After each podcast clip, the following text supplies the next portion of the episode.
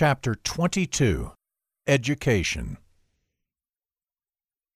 A general state education is a mere contrivance for molding people to be exactly like one another, and as the mold in which it casts them is that which pleases the predominant power in the government.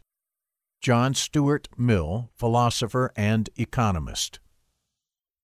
State school systems suffer from a lack of incentives to make a profit. They do not have to advertise for paying customers or use their resources carefully. There is no feedback and thus no quality control through lack of demand.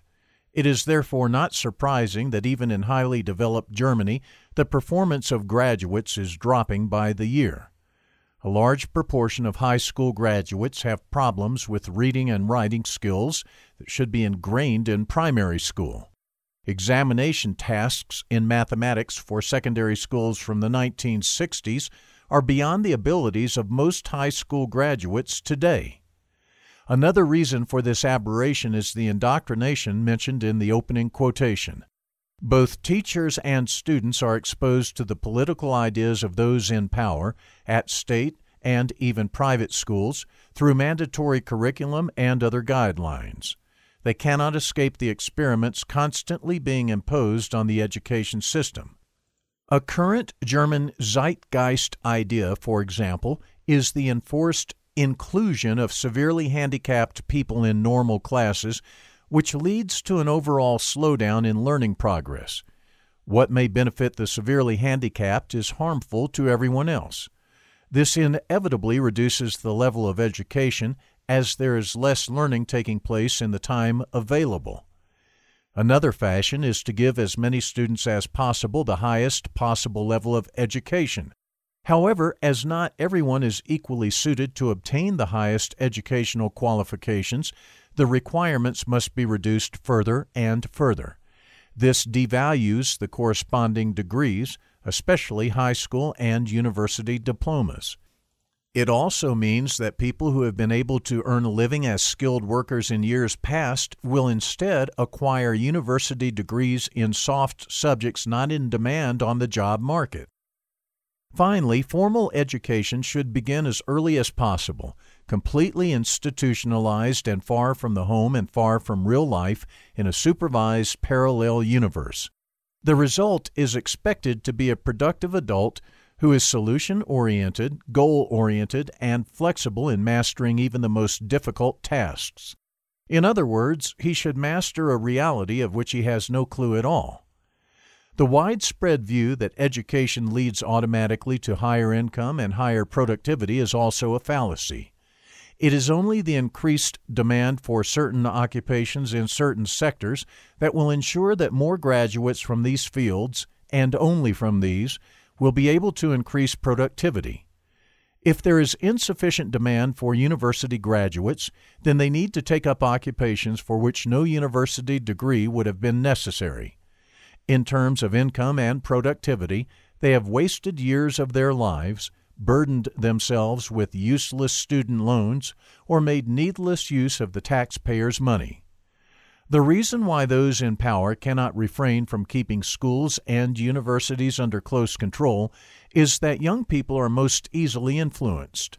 There was, and still is, an interest in every system to attract conformists who are as uncritical as possible and who do not question the truths proclaimed by the state. Basic Insights However, conformists do not innovate. Since a social order can only ever be as good as the individuals in it, much more freedom for educational concepts must be granted in free private cities. Therefore, curriculum requirements must be dispensed with and all types of courses and concepts permitted. Of course, schools and universities should also be run for profit. This is the only way to combine the best possible offer with efficiency and customer satisfaction. Within a free private city, the transfer of knowledge within the family would not be criticized as an unjust privilege, but be expressly welcomed as a particularly efficient personal initiative. The systematic gathering of out of school experience, for example, through assistance in the family business, in clubs, or in holiday jobs, is just as important as formal education. The example of a free private city illustrates just how absurd the demand for free education is. The funds for this can only come from the alleged beneficiaries themselves, whether they pay an increased basic fee or whether they do real estate or other business with the operator, from whose income the free private city can then pay the school tuition fees. This variant is quite conceivable, but it is not free. In fact, behind the human right to education, there hides the profane desire to live at the expense of others. It is important that contractors understand that education is a service like any other and must be paid for accordingly, either by the users of the respective institutions, by all contract citizens equally, or by private donors and organizations. This does not exclude anyone from access to education. There are numerous examples of private schools that successfully provide education in the poorest places in the world with little money. Parenting, on the other hand, is primarily a matter for parents, not for schools. In this respect, parents are also liable for their children's behavior. This should certainly be unambiguously communicated by the city operator. It is possible that, over time, service providers will establish themselves who, in addition to education, will also explicitly take over aspects of child rearing. Compulsory schooling? What has been said so far speaks against compulsory schooling. Whether this is the case, however, also depends on the circumstances. A free private city in a developing country or a migrant city may conclude that compulsory schooling to accelerate urban development makes sense, while it can be avoided elsewhere.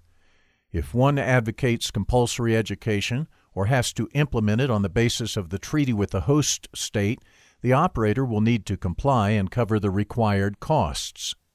If one does not want to establish one's own school system despite compulsory schooling, then the issue of education vouchers is an alternative. But it might also make sense to promote school attendance in this way without formal compulsory schooling. In this model, the costs are covered, for example, by an increased basic fee for the contract citizens, in exchange for which they are entitled to the education vouchers which their children can redeem at the school of their choice. The schools then turn in the vouchers to the operator for payment of the tuition fees. Compulsory schooling could be limited to requiring the completion of one or more examinations at a given age testing reading and writing skills as well as basic arithmetic, and possibly further qualifications at a later age. Other than that, those affected are free to choose any school and any system. Homeschooling is, of course, also permitted. Curricula The problem of potentially indoctrinating children and young people naturally exists in free private cities as much as anywhere else. For whatever reasons, teachers in particular seem to be especially receptive to the idea that a just world order can be constructed by means of state intervention. They will pass those ideas more or less directly on to their students. A possible result after a few years, the whole system tilts to the left. The liberty minded move away, the city operator sells off his assets, and under the cheers of the citizens, a redistributive welfare state is introduced, which then steadily expands with the usual, entirely predictable end result. In this respect, it is important that the basic ideas of self determination and personal responsibility, as well as the basic principles of a free private city, namely the Golden Rule, the principle of reciprocity, and the principle of voluntariness, are taught to young people and all new citizens in general, even if the content of teaching is fundamentally free. This can also be done in systems without compulsory school attendance by the free private city itself, offering such courses on its own premises or sending corresponding speakers to the existing schools. In any case, education for hatred and violence should not be tolerated, and such school providers should be dismissed for violating the citizen's contract.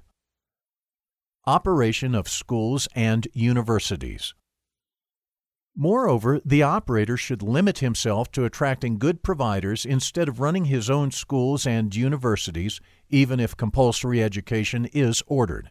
And even if there is no compulsory school attendance and the operator neither runs its own schools nor finances school education, the world will not come to an end. Correspondingly favorable and good school opportunities will result from the profit motive. The operator's job is to convince relevant providers to come to the free private city. In addition to private school operators, there are a large number of private universities and institutes which teach knowledge and skills with very different models. The existence of truly free universities without politically correct teaching and research restrictions, combined with the application of new learning methods, can even become a proven competitive advantage of a free private city. Renowned professors do not need to be shouted down by 20 year olds for a wrong opinion. Scholarships from the operator or third parties can provide further training for those who would otherwise not be able to afford it. Those who discover as adults that a better education would have been possible and useful for them can make up for it. This also applies to basic skills such as reading and writing. The Internet also offers the opportunity to educate oneself or one's children. The world's best speakers can literally be brought into one's own living room via Internet video services. The number of relevant education and training opportunities is encouragingly extensive.